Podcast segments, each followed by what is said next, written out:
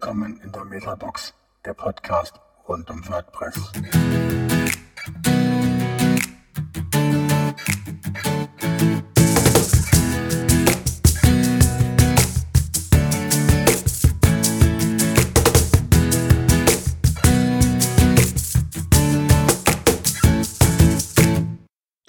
Ja, herzlich willkommen zu einer neuen Folge von Metabox.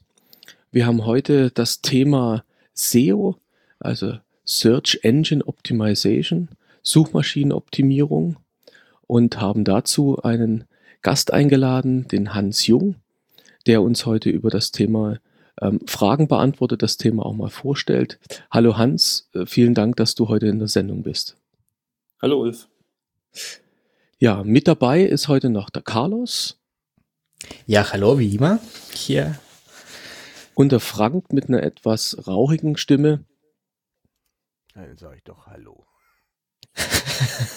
ja, das muss sein. Das zählt, das zählt auch, ja. Genau. Ja, wir haben uns heute getroffen, so zwischen den Jahren und, ähm, und ähm, wollen gerne über, die, über das SEO-Thema reden.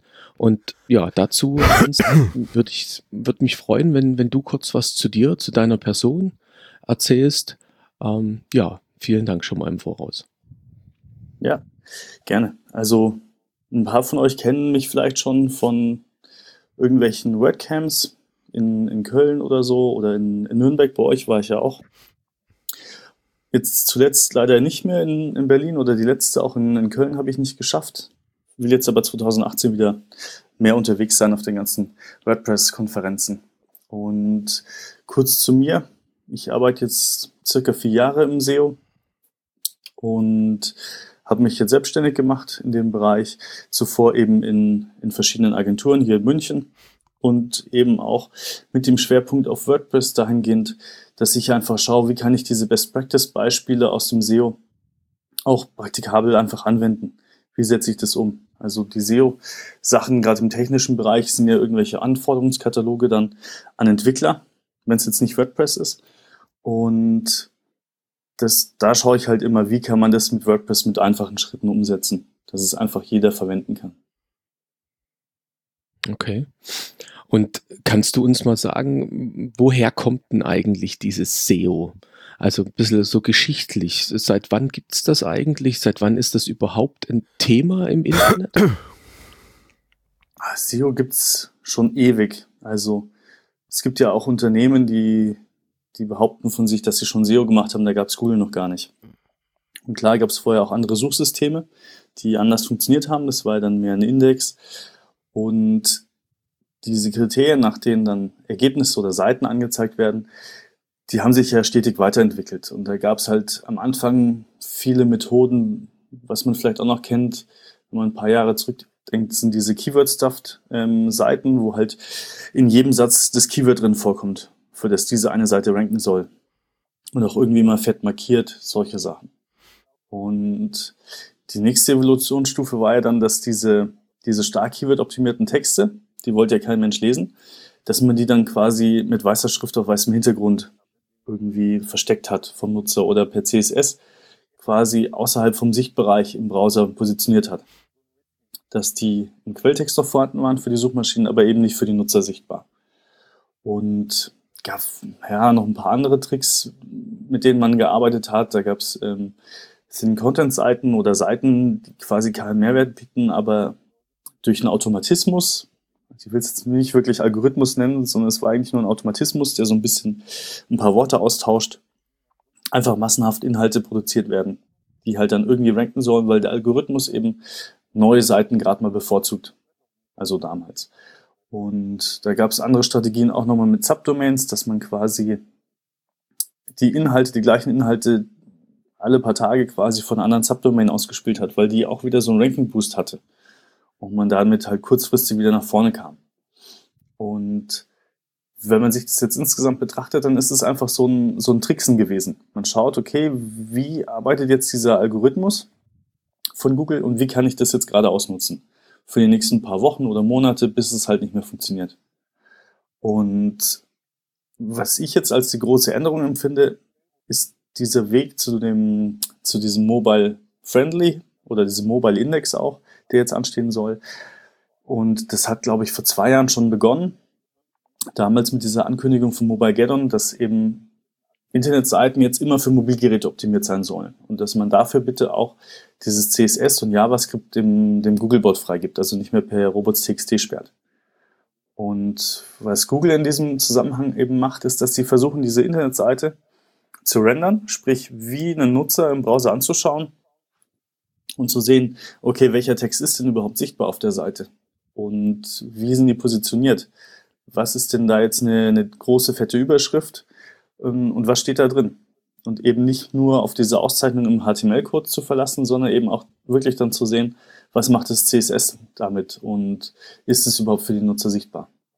Also ich denke, da sind wir schon, schon weit gekommen von diesem Tricksen hin zum, okay, wir bauen jetzt wirklich nur noch Seiten für den Nutzer und eben ja, Usability technisch. Also sprich, der Nutzer muss damit umgehen können und wir wollen eigentlich auch nur dem Nutzer halt auf der Seite haben, wenn wir auch den richtigen Inhalt für den Nutzer in dieser Situation haben.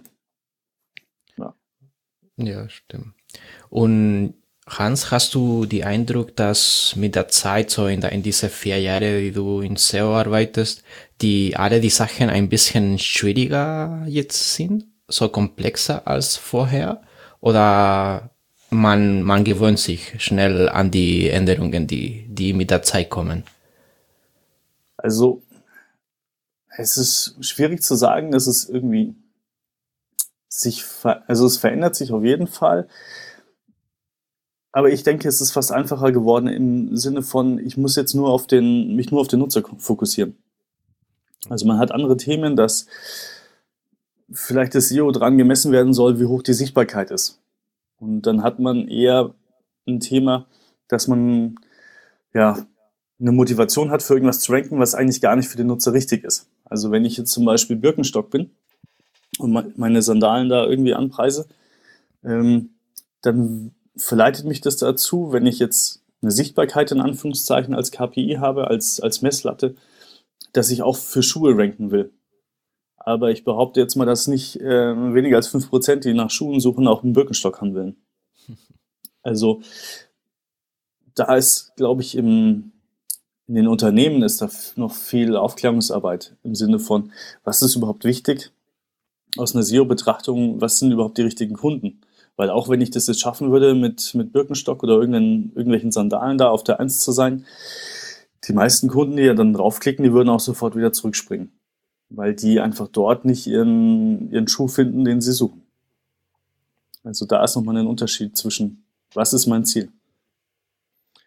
Na, du sprichst gerade auch ähm, ein Thema an, wo wir vielleicht auch nochmal so eine Unterscheidung machen müssten äh, so Strategie SEO und es gibt ja dann auch nochmal Strategie nach, noch mit so einem anderen Abkürzung, das SEM, also Search Engine Management, ähm, wo ein bisschen mehr drinne steckt. Kann man, kann man mal kurz äh, oder kannst du uns kurz erklären, wo da wirklich der Unterschied ist zwischen SEO und diesem SEM? Ja, also gibt es verschiedene Erweiterungen. Es gibt jetzt auch SXO zum Beispiel. Und also SEO, die, die Search Engine Optimization, ist quasi der Klassiker. In dem Sinne. Daneben gibt es ja noch SEA. Das ist dann das Search Engine Advertising, sprich die ganzen Anzeigen, die ich da machen kann. Und parallel gibt es jetzt auch, ja, ich würde jetzt mal behaupten, es kommt aus dem SEO, ähm, dieses SXO, das Search Experience Optimization, also quasi die, die Nutzererfahrung aus der Suche heraus. Und eben auch darüber würde ich jetzt sagen, das SEM, also dieses Search Engine äh, Marketing, weil es ja insgesamt ein Marketingfeld ist und da gibt es halt verschiedene Kanäle. Es gibt einmal die nicht bezahlten, in Anführungszeichen. Das ist also das SEO. Da muss ich jetzt nicht für jeden Klick zahlen, aber ich muss halt erstmal viel Zeit und Arbeit reinstecken. Und eben das SEA, wo ich einfach mal schnell ähm, Klicks buchen kann, quasi auf irgendwelche Anzeigen. Okay. Und ist ähm, auch dieser, diese Begrifflichkeit, das heißt SEO eigentlich nur für bestimmte äh, Seiten eigentlich, also sagen wir für On-Page, also für, für, für, für die Seite, die, die, die jetzt der, der User angezeigt bekommt, dass man dafür eigentlich die Optimierung vornimmt. Ähm, für was steht dann eigentlich Off-Page? Ist das dann mehr für die für, für das Advertising, also für wo, wo ich wirklich bezahlten Content ausliefere über Google? Also dieses On- und Off-Page, das sind genau diese zwei ja, Pfeiler, würde ich jetzt sagen, vom, vom SEO. On-Page ist alles das, was ich selber beeinflussen kann, was auf meiner Seite liegt. Und das sind zum einen eben die Inhalte, die ich bereitstelle, die ich schreibe und oder die Produkte, die ich anbiete. Und das andere ist halt die Technik im On-Page-Bereich. Also dass ich ähm, eine saubere Seite habe, die Google auch verstehen kann oder die auch ein Nutzer versteht. Und daneben gibt es diesen zweiten Pfeiler, das ist Off-Page. Und das sind alles Sachen, die ich jetzt nicht direkt beeinflussen kann. Das können jetzt Links sein oder Mentions, sprich ähm, Erwähnungen in anderen Artikeln, wo halt die URL nicht verlinkt ist, aber zumindest meine Marke genannt wird. Und dann auch nochmal irgendwelche Social Signals zum Beispiel. Also Off-Page bezeichnet eigentlich alles, was außerhalb meiner Seite stattfindet und was ich im Idealfall oder im, im Grundgedanken nicht beeinflussen kann, nicht direkt. Und ich denke, dass wir es auch viel mehr sehen werden, dass diese Menschen immer wichtiger werden. Also wenn ich zum Beispiel beim, beim Spiegel mir irgendeinen Artikel anschaue und da wird konkret über irgendeine Webseite oder irgendeinen Dienst quasi gesprochen, dann ist der oftmals gar nicht verlinkt. Aber die URL steht einfach nur als Plain Text drin. Aber da gibt es wohl irgendwelche Richtlinien, dass solche Sachen nicht, nicht mehr verlinkt werden. Und ich finde das jetzt aus Usability-Sicht nicht so toll weil ich mich auch schon daran, also ich habe das bemerkt, dass ich da eben unterwegs bin. Ich wollte jetzt die Seite aufrufen und auf dem Handy kann ich es dann schon gar nicht mehr anklicken. Ne? Dann muss ich da rumfummeln, dass da irgendwie dieser Text die URL markiert und die dann in einem anderen Tab öffnen. Also extrem ja, kompliziert. Aber das ist, glaube ich, auch ein Auswuchs eben aus diesen Off-Page-SEO-Maßnahmen, dass so viele Links gekauft wurden früher. Ne? Und ich denke, das ist auch immer noch ein, ein großes Geschäft. Da gibt es immer noch einige, die sich in dem Markt tummeln und wo man einfach versucht, ähm, ja, Seiten vorzustellen oder nach oben zu bringen durch gekaufte Artikel, die dann dorthin verlinken. Also ob das jetzt eine Produktvorstellung ist oder sonst irgendwas. Ja. Okay. Naja, äh, gute Artikel, das ist auch ein gutes Stichwort. Ähm, ist, man sagt ja immer, bring guten Content auf deine Seite und es wird dir Google, ähm, sag mal, wohlgesonnen sein und dich auch sehr gut ranken. Ähm, sag mal, der Inhalt und auch die Struktur ähm, ist eigentlich für ein gutes und ein schlechtes SEO eigentlich ähm, relevant. Ähm, ist, ist diese Aussage generell immer noch gültig? Und wie kommt man eigentlich an guten Content, wenn man ihn nicht selber schreiben kann? Also ähm, kann man auch gekauft wirklich ein gutes SEO damit hinbekommen? Mhm. Also Content in, im Sinne, wie wir es meistens verwenden, ist zum größten Teil natürlich Text. Aber es gibt auch andere Seiten, die sehr erfolgreich ohne Text sind oder mit, mit sehr vielen Bildern. Und da kommt es auch immer auf die, auf die Nutzerintention drauf an. Also was will derjenige sehen? Will der jetzt irgendwie Inspiration zum Beispiel bei Frisuren. Dann will er nicht irgendwelche ellenlangen Texte lesen, sondern er will halt irgendwelche Fotos haben. Oder irgendwelche Videos mit Anleitungen. Und wenn wir uns jetzt wieder auf den, auf den reinen Text fokussieren und ich nicht schreiben kann, ähm, was bei mir auch so ist, also die Artikel, die ihr von mir vielleicht gelesen habt, die habe auch ich nicht nur 100% geschrieben und dann abgegeben und fertig, sondern die ganze Basis, die stammt von mir die, die Inhalte, die Technik quasi dahinter. Und dann gab es auf jeden Fall nochmal ein, ein Lektorat, was drüber gegangen ist, was die Sprache glatt gezogen hat und da einfach die ganzen Fehler raus, rausgenommen hat, die, die Formulierungen umgestellt hat. Und danach sind wir zusammen halt nochmal drüber gegangen, haben geschaut, passt das jetzt? Ist der Sinn noch derselbe? Und so werden die dann in der Regel veröffentlicht. Und wenn ich eben nicht schreiben kann, da will ich nochmal unterscheiden zwischen halt einem Blogger, der normal ja, bloggt als sein ja, Ursprungsgedanke wie eine Art Tagebuch oder halt für die Freunde, die das lesen, dann ist es ja wurscht, wie das geschrieben ist. Wenn ich damit jetzt Geld verdienen will, dann sollte ich da vielleicht auch mal ein bisschen was investieren an der Stelle, jemanden rausfindig machen, der für mich so ein Lektorat übernehmen kann, wenn ich da richtige Inhalte habe. Und wenn ich Texte zukaufen will, dann ist für mich immer die Frage, okay, wie viel Expertise hat denn dieser Redakteur, der das schreibt? ist das jetzt irgendjemand, der sich mit dem Thema gar nicht auskennt, der das einfach so nebenbei mal schnell macht in ein paar Minuten und dann eben entsprechend günstig produzieren kann? Weil was bietet dann dieser Text eigentlich für, für einen Nutzen für den Leser? Also wenn es so offensichtlich ist, was da geschrieben steht, dann findet man es wahrscheinlich auf anderen Webseiten auch. Dann werde ich mich da schon mal schwierig positionieren können, weil ich hier keinen Mehrwert biete in, der, in dem Sinne. Also da würde ich immer unterscheiden, was, was jetzt Sinn und Zweck dieses Textes ist. Ja. Okay. Mhm. Gut, aber ich sag mal, man, äh, man, man sollte natürlich immer darauf achten, dass ähm, der, der Inhalt, den, den ich eben halt veröffentliche, dass er auch, sag mal, von einer gewissen Qualität natürlich ist. Und mhm. wenn er, wenn ich ihn selber schreibe, dann empfiehlst du auch, dass man nochmal so ein Lektorat, ähm, sag mal, drüber lesen lässt, um bestimmte Dinge zu optimieren. Genau. Und das kann ja auch nur einfach ein Bekannter sein oder Freund, Freundin, die einfach nochmal mit einem anderen Blickwinkel draufgehen. Die müssen jetzt nicht unbedingt alles von dem Thema verstehen, sondern die müssen einfach nochmal ja, sehen, ob das verständlich ist, was man da geschrieben hat. Und darum geht es aus meiner Sicht. Mhm.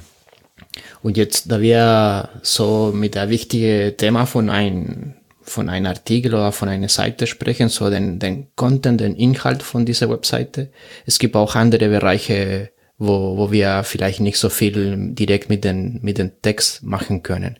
Es gibt einige, ja, dafür SEO-Plugins und ich denke, vielleicht viele denken, okay, da installiere ich ein Plugin, mache ich einen Klick und ist alles fertig. Aber was genau machen diese SEO-Plugins, die wir bei WordPress zum Beispiel haben?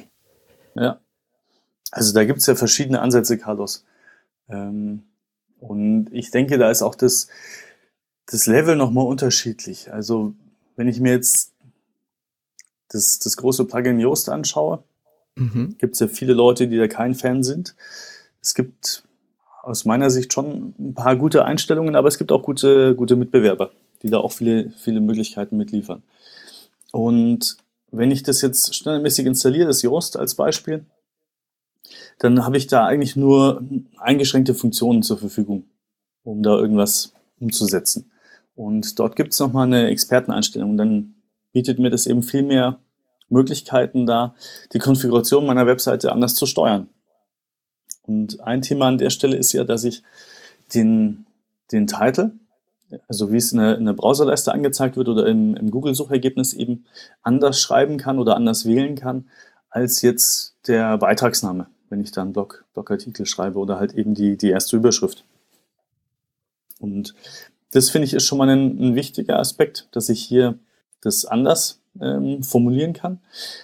Aber auch auf, auf technischer Ebene. Also wenn ich jetzt zum Beispiel nur einen Autor habe, auf meiner Seite, also ich bin der Einzige, der schreibt, dann will ich auch kein Autorenarchiv, weil meine Autorenseite wird inhaltlich zu 95 Prozent identisch sein mit der Startseite.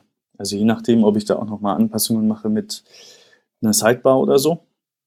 Aber von den ganzen Artikeln, die gelistet sind, ist es eins zu eins das gleiche. Also überflüssig. Und schlimmer ist es fast noch, wenn ich Fachautoren habe, die immer in ihrem Bereich schreiben und dann habe ich zwar verschiedene Autoren und tendenziell einen anderen Inhalt auf diesen Autorenseiten als jetzt auf einer, auf einer Startseite in diesem Blog. Aber wenn die immer nur im gleichen Thema schreiben, in der gleichen Kategorie zum Beispiel, dann sind die ganzen Kategorieseiten wieder nahezu identisch mit diesen mhm. Autorenarchiven. Äh, und das sind halt solche Sachen, die würde ich dann vielleicht abschalten oder auf zumindest auf nur Index setzen, wenn das nicht relevant ist. Mhm. Aber für den, für den normalen User, der, der sag mal, jetzt einen Blog, äh, einen Blog schreibt und sagt, okay, ich habe nicht so sehr viel Zeit, mich mit dem Thema SEO zu beschäftigen. Sind denn diese Plugins, die ich, wie du schon erwähnt hast, jetzt einmal von Yoast, wenn ich mir das äh, in der kostenfreien Version installiere und die Standard-Einstellungen oder Konfiguration übernehme, schon ausreichend für meinen Blog, dass ich bei Google ein besseres Ranking damit erreiche? Oder ist nicht generell WordPress von, von seiner Struktur her schon SEO optimiert, also für eine, für Suchmaschinen optimiert, dass ich so ein Plugin gar nicht benötige oder macht es immer Sinn, so ein zusätzliches Plugin ähm, einzusetzen und ähm, auch die Standardkonfiguration anzuschalten?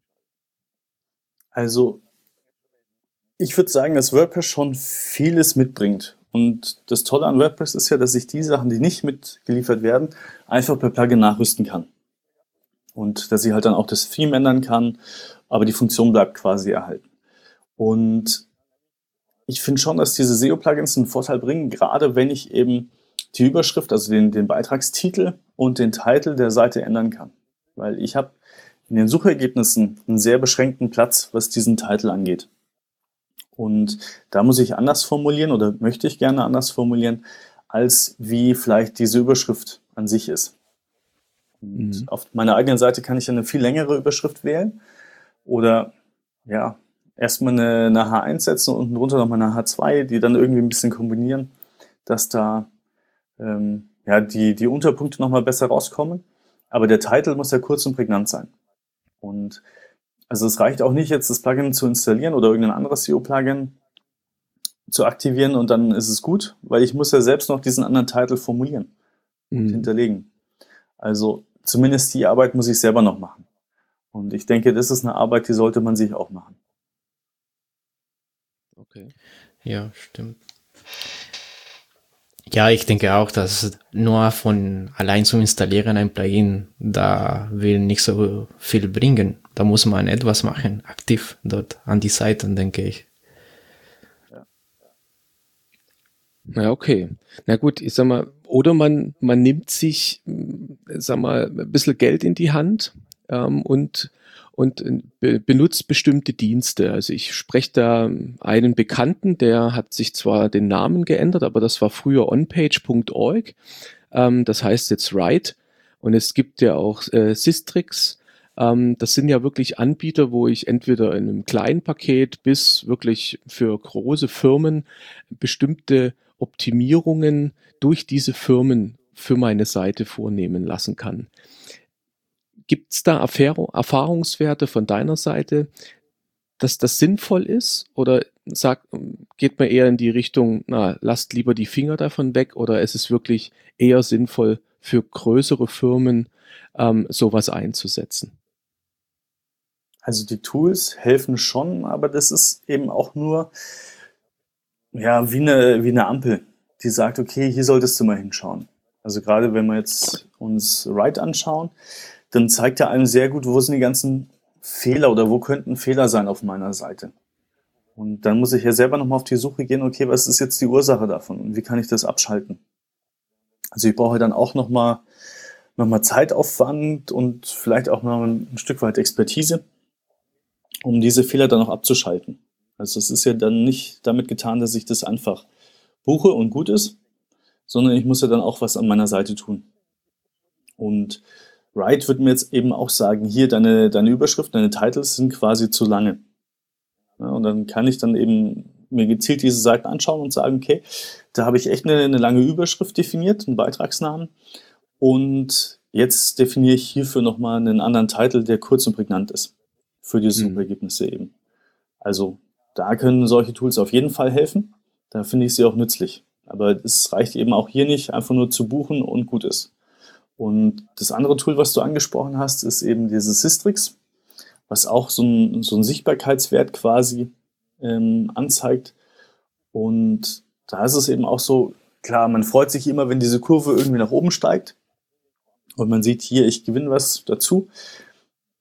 Aber da ist eben auch die Gefahr hier, ich optimiere jetzt auf oder ich versuche zu optimieren oder will optimieren auf irgendwelche Begriffe, die vielleicht viel Suchvolumen haben, wie jetzt Schuhe, aber ich biete das gar nicht an. Und also sollte man jetzt nicht sehen als ja, als Ziel, dass man den Wert immer steigert, sondern, sondern eher so als, als gesundes Gefühl, okay, wo sind wir denn aktuell? Oder was für Bereiche deckt denn der, der Wettbewerber ab? die wir vielleicht auch noch nicht auf dem Schirm haben, aber die wir genauso quasi anbieten. Dass man dort vielleicht noch mal ein bisschen was in die Richtung macht und da Seiten erstellt oder eben ausarbeitet, um die dann zu verbessern. Okay, also dann, dann wäre ja die Empfehlung für jemanden, der sich noch nicht so tief mit dem Thema SEO auseinandersetzt, sich da doch nochmal einzuarbeiten. Gibt es da bestimmte Hilfestellungen, Informationsseiten, wo man sich als Norm, ich sage jetzt mal Normalo, also als normaler Blogger informieren kann, ähm, wie ich zu einem guten SEO komme. Mhm. Also da gibt es schon mal von, von Google ein Standardwerk. Ich denke, das werden wir auch verlinken unten unter dem, unter dem Podcast. Mhm. Und also der, der, der ja, Einstiegsguide in, in SEO quasi von Google. Da sind schon sehr viele Informationen eben aufgeführt. Eben geht es auch nochmal auf diese Überschriften eben mit ein, dass die wichtig sind, weil das eben die Punkte sind, die erstens eventuell, wenn es der Titel ist, eben im, im Suchergebnis angezeigt werden, aber eben auch die Überschriften innerhalb des Textes, wenn der Nutzer einfach nur so drüber scrollt und mal gucken will, okay, welcher Bereich ist jetzt wieder relevant für mich, dass er dann irgendwie wieder quer einsteigen kann.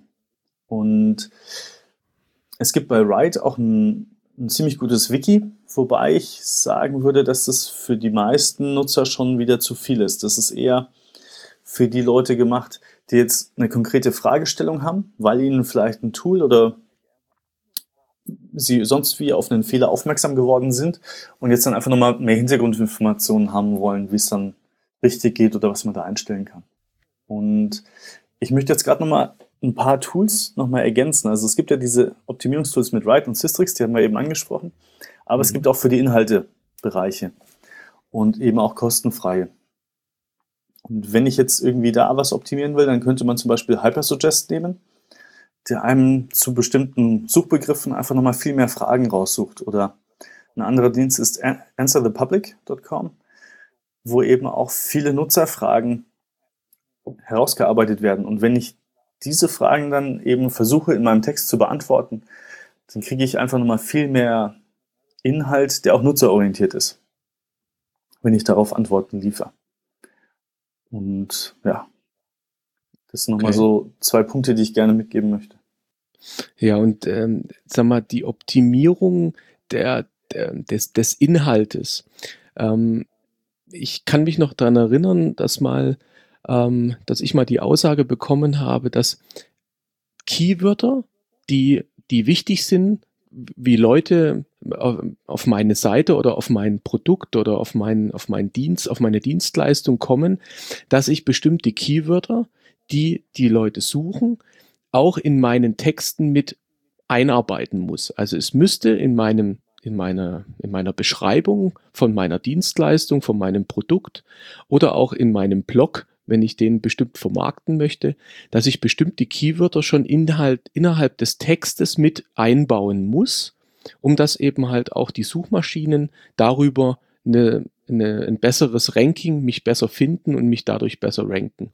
Ist diese Kombination aus einer Keyword-Recherche, also die richtigen Keywords, in Verbindung mit meinem Text, den ich auf meiner Seite habe, dass diese Kombination passen muss oder spielt das nicht miteinander zusammen? Es ist schon eine wichtige Arbeit im, im SEO, dass ich da mir Klarheit schaffe, was sind überhaupt die Themen, die ich bespielen kann und was sind die Suchanfragen dazu. Also schon auch diese die Keyword-Recherche an der Stelle. Und da gibt es auch verschiedene Möglichkeiten. Also Google hat ja auch dieses Autocomplete-Feature oder eben andere Leute suchten auch nach und dann quasi eine Vervollständigung dieser Suchanfrage oder nochmal eine Eingrenzung auf, auf Teilpunkte davon. Und wenn ich mir dazu Gedanken mache und diese Themen auch auf meiner Seite bespielen kann, auf, auf einem Beitrag, dann kann ich dafür schon bessere Rankings erzielen. Je nachdem, wie der Wettbewerb ist. Wenn der das schon alles macht, dann wird es für mich natürlich schwierig, wenn ich da jetzt nochmal der, der 20. bin, der das jetzt auch versucht. Aber oft ist es eben so, dass, dass die Seiten nicht alles abdecken oder nicht, nicht diese Nutzerintentionen. Viele schreiben ja immer noch aus ihrer Ich-Perspektive. Und schreiben eben oder die Informationen, die auf der Seite geliefert werden, deckt halt nur einen Bruchteil von dem, dem ab, was die meisten Nutzer interessiert. Und also eine Keyword-Recherche ist an, an der Sicht schon hilfreich. Es gibt auch immer wieder die Aussage, dass man mit einer Seite auch ranken kann, wenn das Keyword überhaupt nicht draufsteht. Und das ist jetzt aus meiner Erfahrung aber nur so, wenn quasi nach einem Synonym gesucht wird, was so eng mit dem, mit dem Wort verknüpft ist, dass Google weiß, hier, ähm, der Nutzer hat zwar jetzt was anderes eingegeben, aber eigentlich will er das. Und dann kann man schon auch für, für Begriffe ranken, die jetzt so gar nicht auf der Seite stehen, aber die, die ziemlich nah dran sind. Und also man kann da auch immer noch mal schauen, das nennt sich Suchanalyse in der Google Search Konsole und dort sieht man eben auch, für welche Begriffe wurde denn die eigene Seite angezeigt bei Google? Und haben die Leute dann geklickt, ja oder nein. Und dann finde ich hier vielleicht auch nochmal neue Ideen und kann dann feststellen, okay, Google hat mich jetzt bei dieser Suchanfrage angezeigt, äh, die habe ich jetzt so vielleicht noch gar nicht richtig behandelt. Oder das ist nochmal eine neue Idee, vielleicht müsste ich da tiefer reingehen. Oder man sagt direkt, nee, da hat mich Google vielleicht angezeigt, aber das ist komplett irrelevant für meinen, für meinen Markt, das entspricht nicht meiner Zielgruppe. Dann lässt man das halt sein.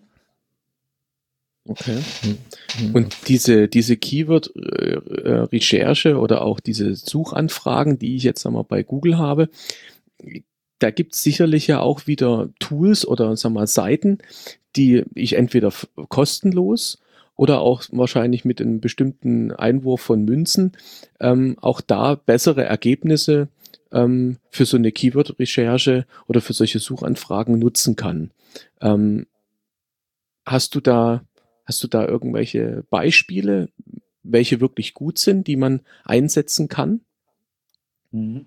Also ich würde sagen, das Wichtigste ist, dass man sich einfach Gedanken macht dazu, wofür will ich ranken und welche Seite soll dafür ranken.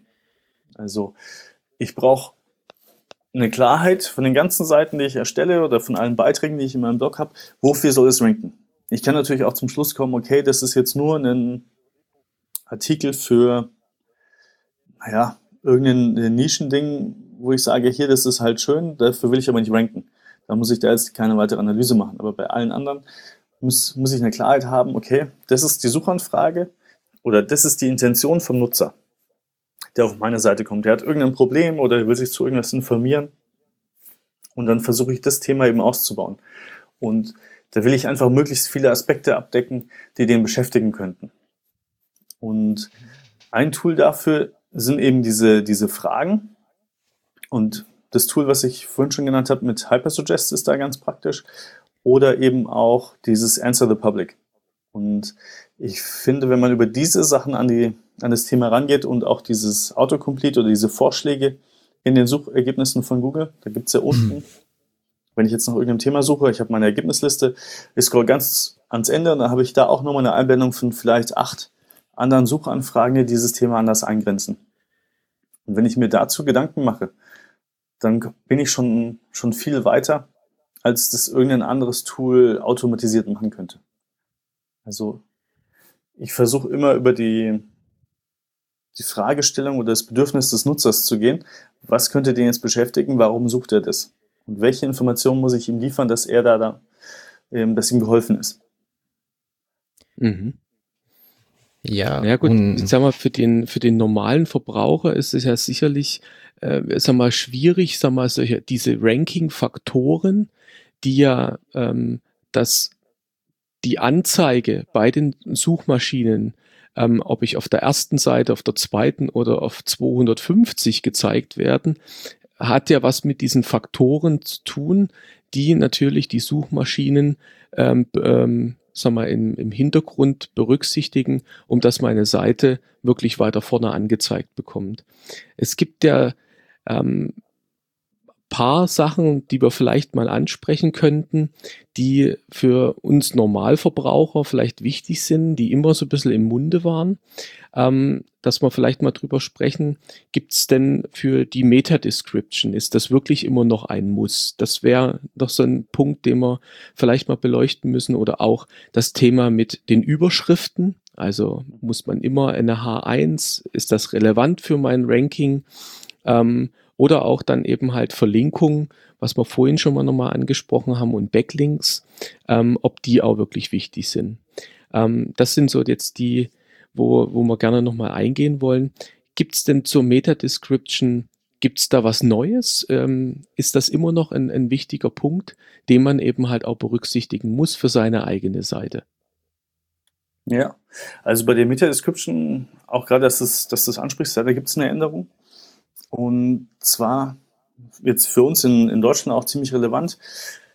Google hat das eben jetzt nicht mehr limitiert auf diese 100, knapp 160 Zeichen oder 100, 157 oder so, oder diese Pixelbreite, sondern sie experimentieren jetzt immer mehr mit, mit noch längeren Snippets. Also noch längeren Meta-Descriptions oder Textausschnitten, die dort angezeigt werden, von bis zu 320 Zeichen.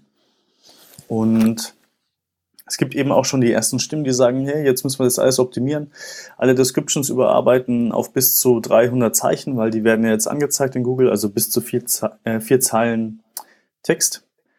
Und das ist so ein Punkt, da wäre ich noch vorsichtig.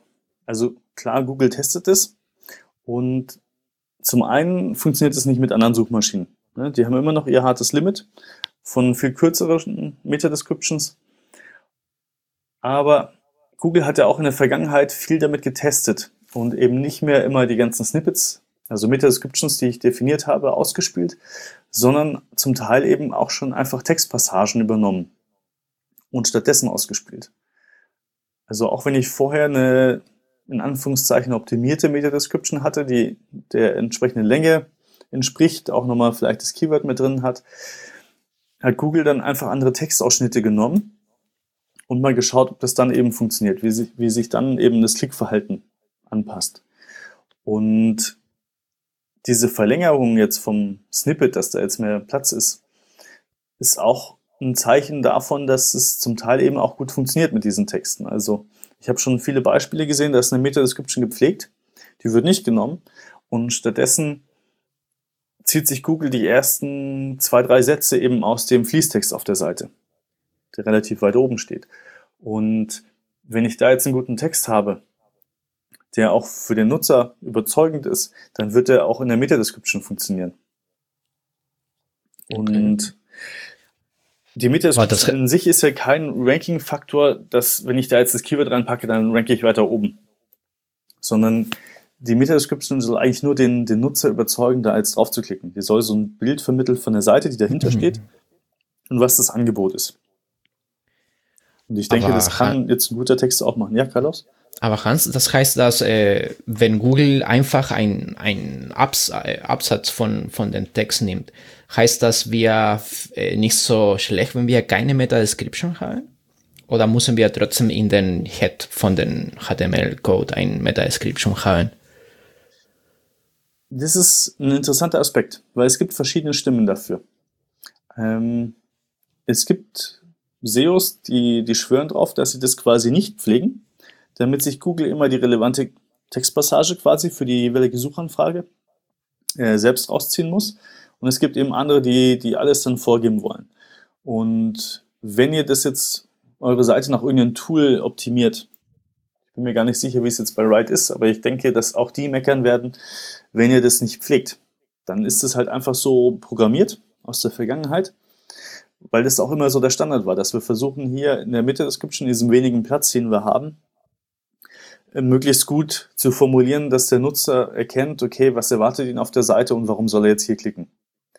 Und wenn sich jetzt Google aber immer mehr den Inhalt als, ja, als Basis für diesen Beschreibungstext heranzieht, dann wird es immer unwichtiger. Und ich kann mir schon vorstellen, dass viele Seiten gut fahren, wenn sie jetzt hier diese Meta-Description ähm, nicht pflegen. Aber das ist jetzt ein Punkt, den, den kann ich noch nicht empfehlen. Aber ich denke, dass das ein, ein Punkt ist, wo wir auf jeden Fall auch hinkommen werden. Weil ich kann nicht jetzt für äh, jede Suchmaschine eine, eine andere Meta-Description machen. Also bei uns ist es relativ einfach. Wir fokussieren uns auf Google im deutschen Markt. Die haben so wahnsinnig viel Marktanteil. Das spielt jetzt Bing oder, oder Yandex, die spielen da keine Rolle. Deswegen greifen da jetzt diese, die anderen Längen nicht. Ich könnte jetzt ruhig eine Meta-Description nehmen und bis zu ja, 300 Zeichen, vielleicht 270 Zeichen definieren. Oder aber ich verlasse mich drauf, dass Google hier Textpassagen von mir rauszieht und die auch den Nutzer einfach dann überzeugen werden. Und du hast gesagt, dass die zum Beispiel diese Tools-Analyse manchmal zeigen, wenn du keine Meta-Description schreibst, so, da es gibt ein Problem oder dein, deine SEO nicht gut optimiert ist. Und es gibt in manchen Plugins zum Beispiel auch, wir haben vorher schon gesprochen über diese Keyword, diese Schlüsselwörter, die kein Mensch so nennt, einfach Keyword. Und manchmal äh, diese, den Plugin sagt, okay, Keyword ist nicht vorhanden äh, und gibt die Kategorie nicht grün auf die, auf die Seite. Müssen wir das äh, so hart sehen oder, oder ist nicht so die, die komplette Wahrheit, was diese Plugins uns sagt in dieser, in dieser Stelle? Mhm.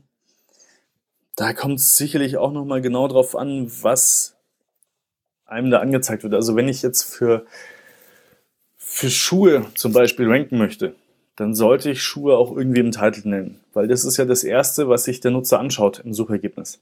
Der hat ja erstmal den, diese blaue Überschrift.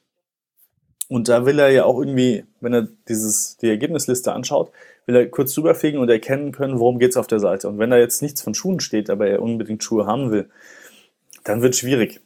Außer er verbindet vielleicht mit dieser Marke ähm, unbedingt, also wenn jetzt jemand zum Beispiel nach Sandalen sucht und da ist jetzt Birkenstock irgendwo im, im Ergebnis drin, dann kann ich mir schon vorstellen, dass die Leute auch draufklicken obwohl jetzt nicht äh, Sandalen explizit im Titel steht. Aber normalerweise würde ich erwarten, dass ein Nutzer eher nicht draufklickt, weil er hat dann eben noch viele andere Ergebnisse, wo dann direkt drin steht, hier Sandalen günstig oder kaufen oder sonst irgendwas. Ne?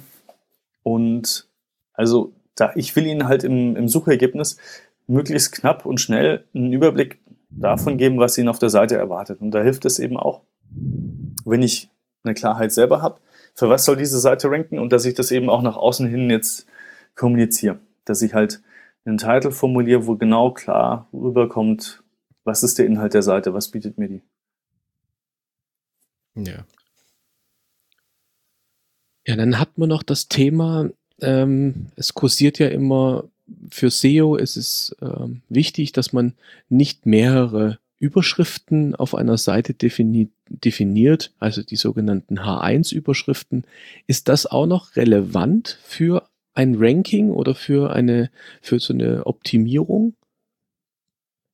Also jetzt bei der Vielzahl an diesen Ranking-Faktoren, ne, von denen hatten wir ja auch schon gesprochen, glaube ich nicht, dass man hier noch irgendwie messbar feststellen kann, hier, wenn ich da jetzt aus zwei H1 eine mache, dann steigen meine Rankings im Schnitt um 5%.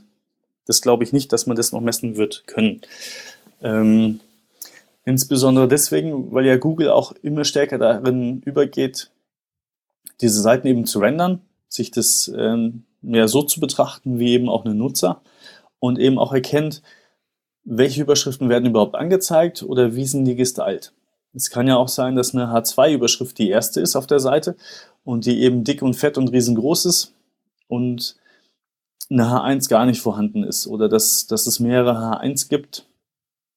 Und generell ist die Empfehlung, dass wir dieses Verwirrungspotenzial jetzt bei einer Suchmaschine so klein wie möglich haben wollen. Also wir wollen eigentlich immer klar kommunizieren, das ist die wichtigste Überschrift, deswegen auch eine H1 und dass die eben auch vom CSS her als die wichtigste oder die prominenteste gestylt ist. Mhm. Wenn ich jetzt aber in meinem WordPress-Theme ähm, zwei Überschriften habe, weil vielleicht auch noch das Logo irgendwie als Überschrift ausgezeichnet ist oder da die, der Seitentitel. Also es ist ein Punkt, wenn ich mir ein neues Theme aussuche, dann schaue ich mir das schon an, ob das, ob das so ist oder nicht. Also dann würde ich schon eins bevorzugen, ich persönlich aktuell, was eben nur eine H1 hat. Aber es wäre jetzt für mich kein Grund, mein bestehendes Theme ähm, deswegen jetzt zu wechseln. Weil ich habe ja auch einen gewissen Wiedererkennungswert bei meinen Nutzern und auch relativ viele Anpassungen vielleicht schon gemacht. Und dann würde ich eher lieber dabei bleiben. Und gerade weil ja auch mit diesem HTML5 Standard es okay ist, äh, mehrere H1 zu haben in verschiedenen Sections. Also ich kann ja dann nochmal jeden, jeden Teilbereich mit einer eigenen H1 auszeichnen was auch noch valide wäre. Und ich würde das jetzt nicht nur machen, weil vielleicht Google aktuell noch mit einer mit einer H1, mit einer H1 besser arbeiten kann als mit mehreren, sondern ich würde hier auch auf den Nutzer schauen. Und da würde ich dann lieber das, das bestehende Design beibehalten und einfach gucken, dass die, die oberste Überschrift, die wichtigste, dass die halt auch ja, gut lesbar ist, da alle wichtigen Informationen drin sind. So.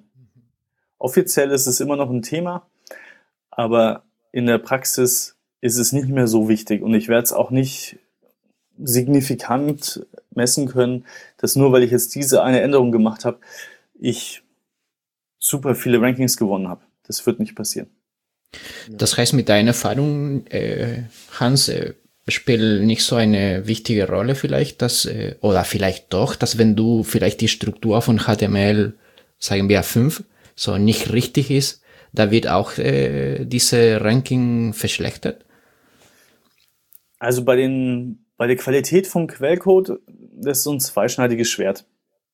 Google sagt immer, sie wollen ja nicht die besten Webmaster oder Programmierer, Webdeveloper äh, ranken, die halt fehlerfrei programmieren, sondern sie wollen ja den Inhalt ranken. Und auch viele Themes sind ja nicht W3C-konform. Und Google ist relativ gut, das Ganze zu ja, behandeln und auch der normale Browser. Aber es gibt eben manche Fehler, die man machen kann und dann funktioniert das eben nicht mehr richtig wie gewollt. Da gab es ein sehr prominentes Beispiel. Ich meine, es war Booking.com letztes Jahr und die hatten oben im, im, im Head ähm, hatten die eine Sprachauszeichnung mit Age of Lang, also quasi, wo alle Sprachvarianten für die verschiedenen Länder definiert sind, dass die unter ja, dass die einfach zusammengehören und wo Google, Google eben die entsprechende Sprachvariante für den Nutzer jetzt findet.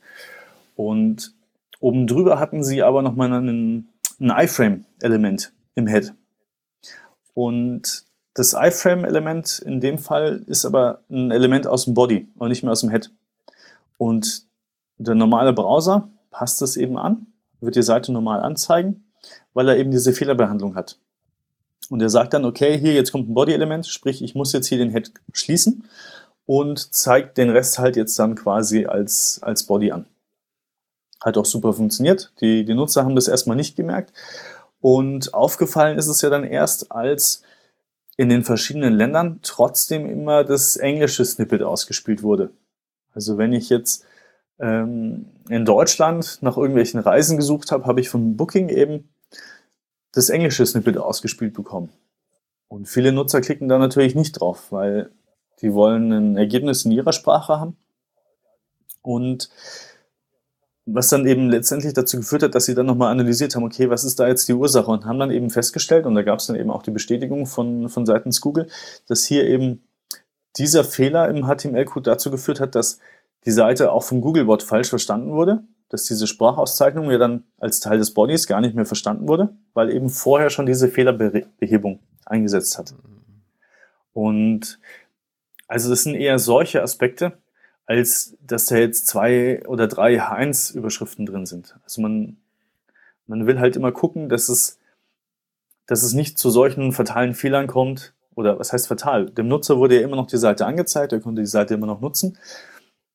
Aber eben dieser Teilaspekt der, der Mehrsprachigkeit war halt dann nicht mehr richtig, richtig abgebildet und konnte so dann auch nicht mehr von, von Google verwendet werden. Und hatte dann letztendlich auch einen Einfluss auf die Nutzer, die ja dann nicht mehr klicken wenn sie das falsche Snippet sehen.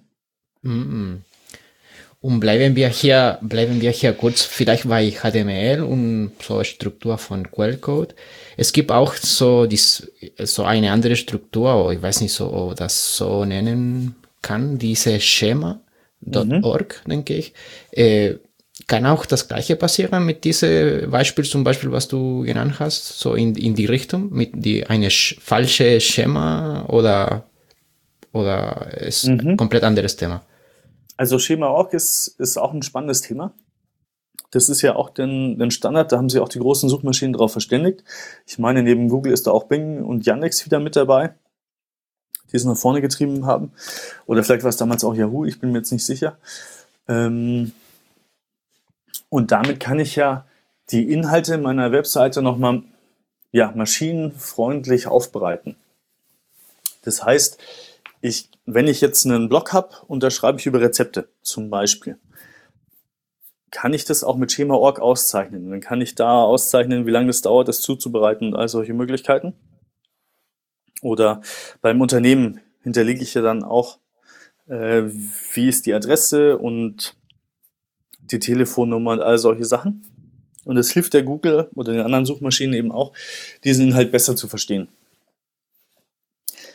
Die Vermutung ist, oder ja, die Vermutung liegt nahe, dass eben auch diese, die ganzen Assistenten, die jetzt arbeiten mit strukturierten Daten, dass die solche Informationen eben auch zukünftig in den Antworten verwenden werden. Also wenn ich jetzt mit äh, Google Home spreche, dass die eben solche strukturierten Daten besser auswerten können und dann auch ausgeben können.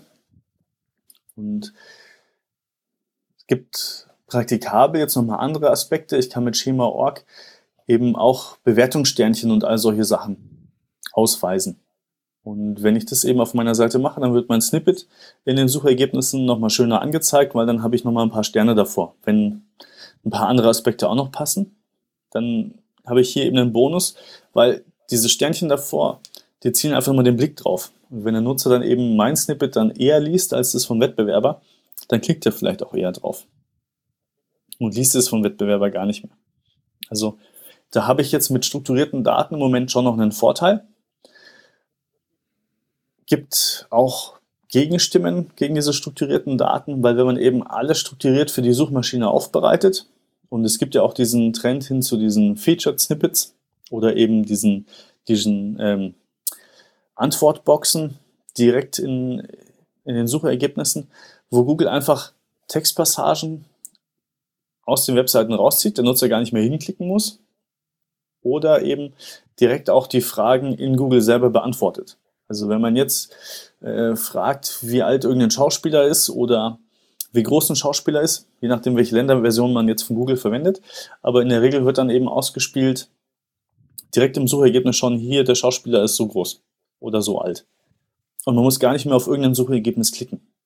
Und mm. Diese Informationen kommen aus verschiedenen Quellen, aber es hilft eben auch, dass hier die Daten strukturiert aufbereitet sind, die Suchmaschine das einfach alles auswerten kann und solche Informationen einfach nativ quasi ausspielt und es dafür gar keinen normalen Webseitenbetreiber mehr gibt oder der einfach verhungert, weil er keine Nutzer mehr auf seiner Seite kriegt. Okay. Aber bei dieser Schema-Org-Struktur äh, hilft uns vielleicht nicht so viel ein SEO-Plugin, weil vielleicht ist besser, dass der Theme etwas Kompatibilität mit diesem Schema hat? Oder wie genau muss ich das betrachten?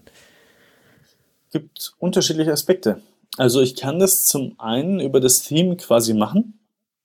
Und also ich kann dieses Schema auch, diese strukturierte Auszeichnung, kann ich über verschiedene Mechanismen machen. Es gibt ähm, Microdata oder ich kann das eben direkt am Element auszeichnen.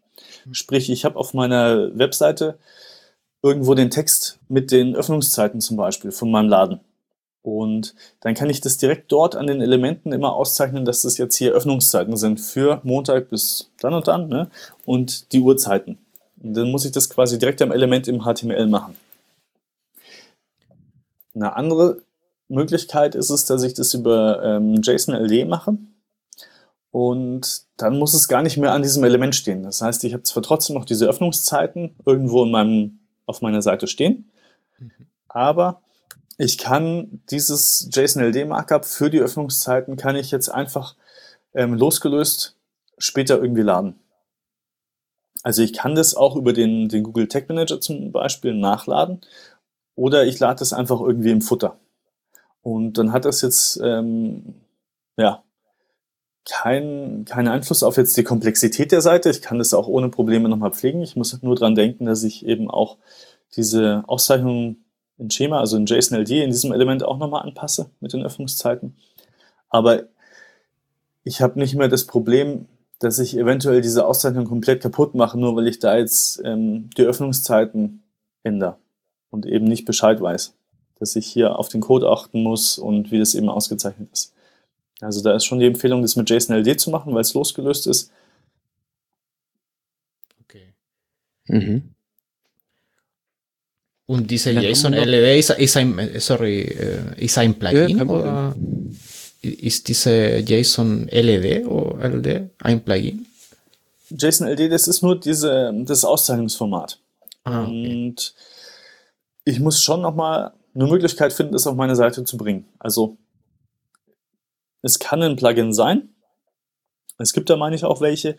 Ähm, man kann das, ähm, also ja, man kann das über spezielle Plugins eben reinziehen auf bestimmte Unterseiten oder man kann es triggern über, ähm, über den Tag Manager, wenn man das nachträglich einbauen will oder mal für Tests zum Beispiel. Okay. Wobei ich da eben ja. auch gucken muss, wie schnell lädt die Seite, wie schnell wird das alles bereitgestellt, dass das eben noch rechtzeitig dann gelesen wird von Google. Aber das funktioniert in der Regel auch. Und ja, also es gibt ja auch solche Rezept-Plugins, die hatten das ja auch standardmäßig mit drin, mit diesen ganzen Schema-Auszeichnungen. Und die hatten das leider fehlerhaft drin. Das ist jetzt aber auch schon wieder eine Anekdote, die ist jetzt auch schon, ich weiß nicht, anderthalb Jahre her. Ne? Da sind eben dann, weil die massenhaft auf so vielen Blogs verwendet wurden, aber eben fehlerhaft, hat Google sich dann dazu entschieden, dass sie die dann alle rausschmeißen. Diese, ähm, diese fehlerhaften Snippets. Und also ja, das hat halt mal einen kurzfristigen Effekt. Da sind viele Seiten quasi ohne Snippets dann drin oder eben fliegen komplett raus wegen diesem Snippet-Spam. Aber das kann man auch relativ schnell beheben.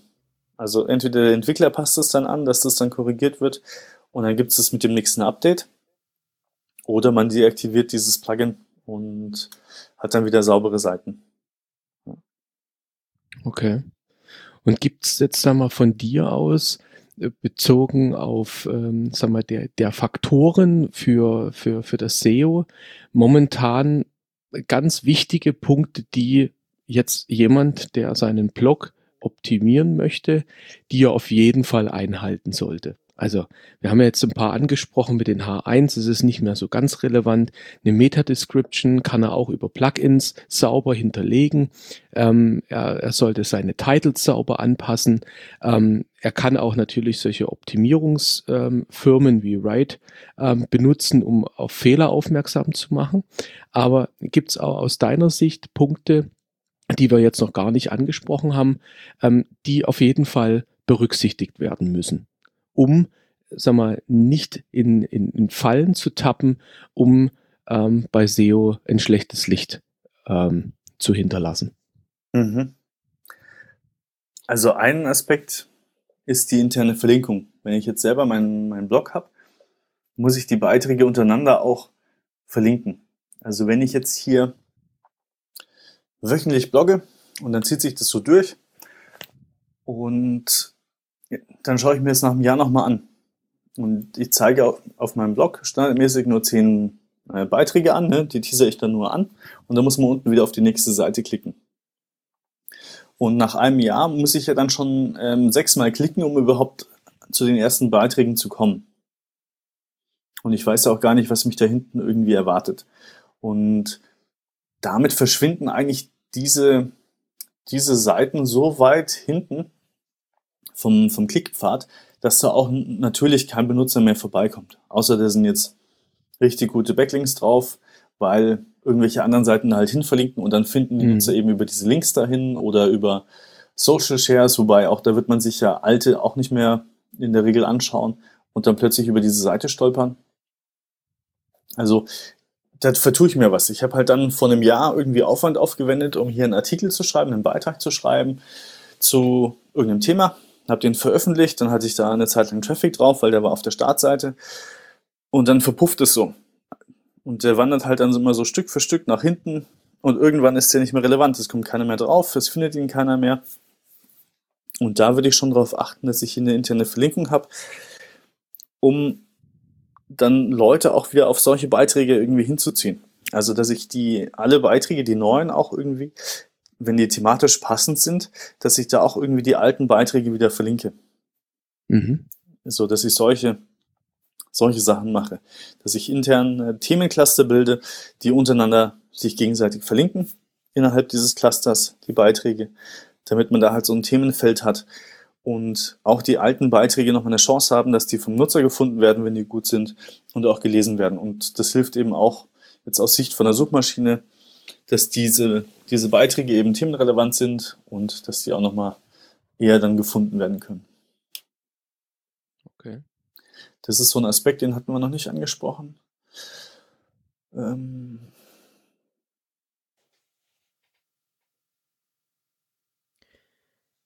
ich habe noch wir vielleicht hatten, wir eine, hatten noch eine, einen eine, Punkt, wir ja. hatten noch einen Punkt, den wir, den wir noch mal von, von jemandem bekommen haben, wo wir noch mal fragen wollten. Also auch die bessere Auflösung von Bildern. Ist das noch mal ein Punkt, wo man was für, für Suchmaschinen relevant ist?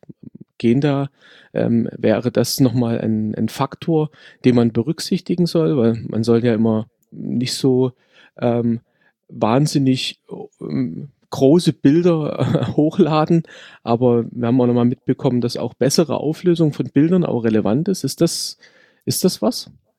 Handybilder vielleicht. Handybilder, ja. Also bei den Bildern gibt es verschiedene Aspekte. Der eine Punkt sind natürlich die, die Ladezeiten. Ne? Wenn ich da riesen Bilder reinklatsche mit einer hohen Auflösung und dann kommt der Nutzer vorbei mit seinem Mobilgerät und dann verbraucht er erstmal 3 MB von seinem Datenvolumen, um, um da irgendwie die Bilder zu laden und außerdem hat, ist er halt gerade irgendwie in der U-Bahn unterwegs und dann dauert es, was weiß ich, 10 Stationen, ne? bis da irgendwas Mhm. geladen ist. Und also so lange wird kein Nutzer warten, der springt vorher ab.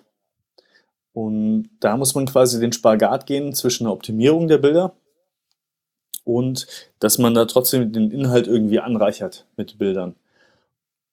Und da gibt es verschiedene Möglichkeiten. Also wenn ich jetzt ein normales Bild habe und da hochlade, dann ist es normalerweise riesig.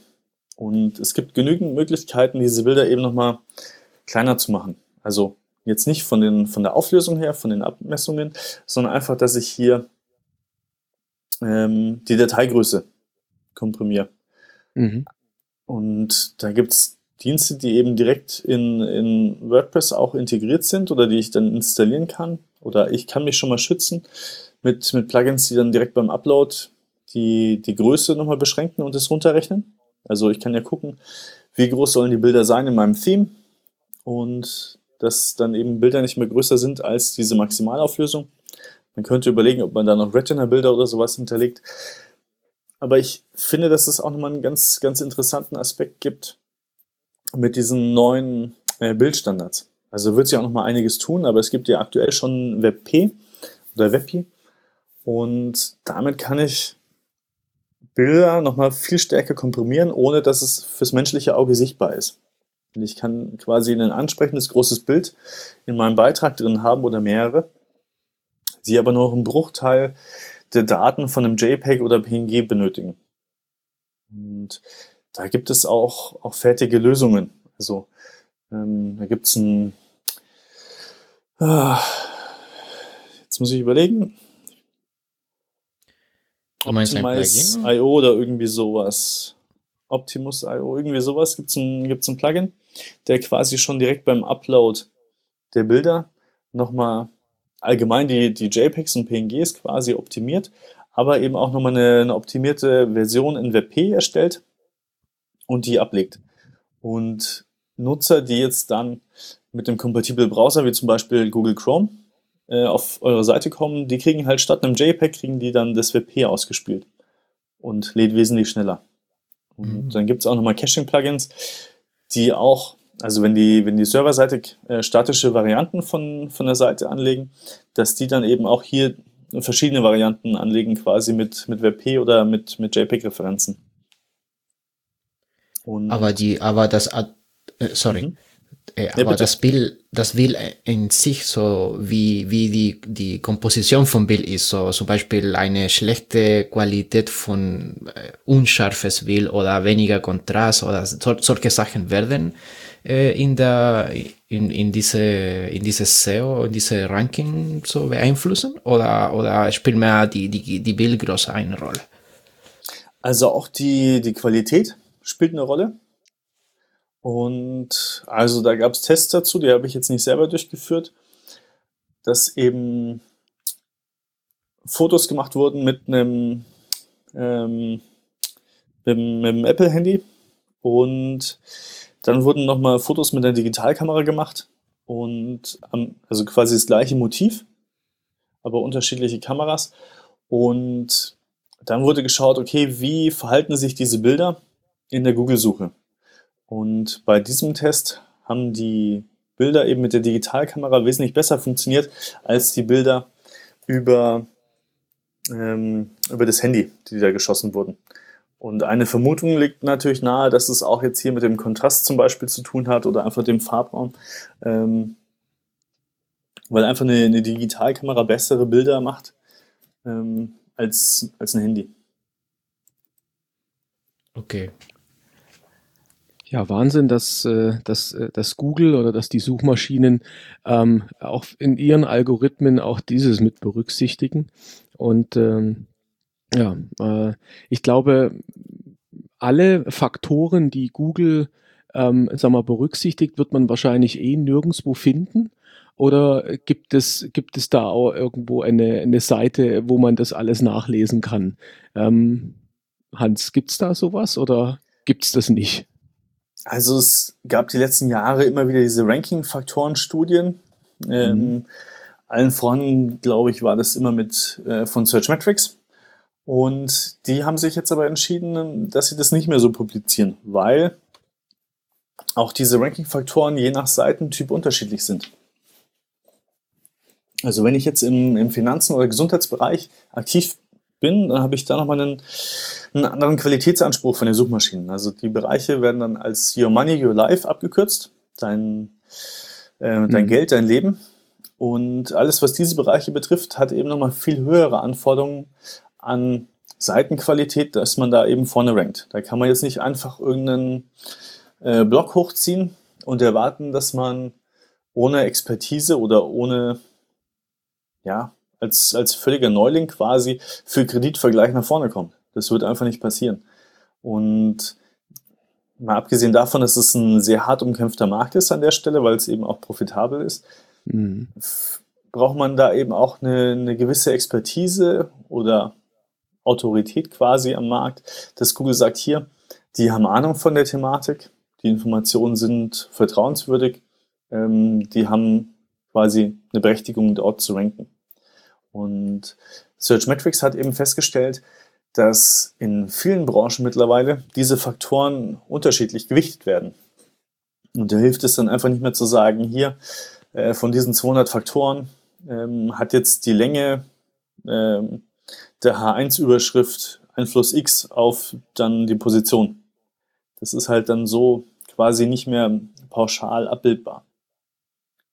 Also da wird einem nicht okay. so stark geholfen. Also man gibt ja Aussagen von Google, was die, die wichtigsten Faktoren sind immer noch auf das Ranking. Das sind ja auch Links, die dort auch mal genannt wurden an, als einer von den Top 3 Faktoren. Es gibt aber auch Seiten, äh, die komplett ohne Links ranken. Also ich habe da jetzt auch erst einen, einen, Test gemacht und klar, es dauert ewig, bis die da mal zum, zum Ranken kommen auf Seite 1, aber es funktioniert. Man muss halt da nur sehr viel Geduld haben und eben einen richtig guten Inhalt schreiben oder schreiben lassen oder optimieren lassen. Und dann kann man damit auch nochmal nach vorne kommen. Sicherlich ist es auch nochmal ein Aspekt vom Wettbewerb in diesen Bereichen. Aber in vielen Themen, wo man ja aktiv ist, hat man ja jetzt eben nicht den Wettbewerb wie jetzt bei Schulen oder Damenschuhe oder so, sondern man hat ja viel nischigere Themen oder Bereiche, wo man viel eher an einer, an einer Problemlösung von dem Nutzer dran ist. Und da ist es halt dann nicht mehr so wichtig, dass ich unbedingt irgendwelche Links wozu kaufe oder aufbaue oder forciere, sondern dass ich hier einfach einen richtig guten Inhalt habe, der halt auch nach einer gewissen Zeit sehr gute Rankings erzielen kann. Ja. Ja, also Wahnsinn. Also es ist ein, ein, weites Feld. Ich glaube, wir haben, wir haben das heute etwas angerissen. Ich glaube, ähm, ähm, den Zuhörern, die, die unsere Sendung dann hören, die haben sicherlich danach auch noch viele andere mehr Fragen zu dem Thema SEO. Ich glaube, da können wir, können wir noch mal mehrere Sendungen draus machen. Ähm, aber wir können halt natürlich nicht alles behandeln. Ähm, auf jeden Fall ähm, sage ich jetzt mal hier an dieser Stelle, also vielen herzlichen Dank, Hans, dass du uns mal so einen Abriss gegeben hast, auch auf einige Fragen eingegangen bist, die ähm, sehr spezifisch auch für SEO relevant sind. ähm, vielen Dank für deine Zeit. Ähm, Gerne. Und ähm, ja, wir, wir wollen gerne natürlich einen kleinen Ausblick geben. Ähm, wir, wir haben, äh, äh wir sind froh, dass wir, dass wir natürlich ähm, für, für weitere Sendungen ähm, auf dein ähm, auf dein Wissen auch nochmal zurückgreifen können. Und, und ein Thema, das haben wir schon jetzt im Vorfeld schon mal besprochen, ähm, so bestimmte No-Gos, also bestimmte Themen, die, die relevant sind aus, aus einem rechtlichen Spektrum, die wir beleuchten wollen. Und da wollen wir nochmal eine separate Sendung nochmal machen, ähm, was SEO und rechtliche Sachen, die berücksichtigt werden müssen, dass man da nicht in irgendeine Falle tappt. Also da sind wir schon sehr gespannt. Ähm, da werden wir zusammen schon mal vorgreifen mit Udo Meisen und dir zusammen ähm, eine Sendung machen bezüglich SEO und auch dann das, das rechtliche äh, Thema beleuchten, was man kann, was man darf, was man nicht machen sollte. Genau, da gibt es vieles zu beachten. Super. Ja, also nochmal vielen Dank. Auch nochmal an, an Frank und Carlos. Und dann hören wir uns bei der nächsten Folge bis die Tage. Ja, ge genau. Bis Vielen Dank auch und ja, ein, ich wünsche euch einen guten Rutsch. Das wäre schon. und ja, wir sehen uns bald. Das Wichtigste fehlt ja noch, Hans. Wie erreicht man dich denn im Internet? Ja, stimmt. Wie erreicht man mich im Internet? Also am einfachsten über hansjung.de und da habe ich ein Kontaktformular E-Mail geht aber auch hans.hansjung.de und Twitter funktioniert meistens auch ganz gut. Da ist der Twitter-Handle Hans P. Jung, also P für Philipp in kurz. Und darüber könnt ihr mich auch erreichen, wenn noch irgendwelche Fragen offen sind.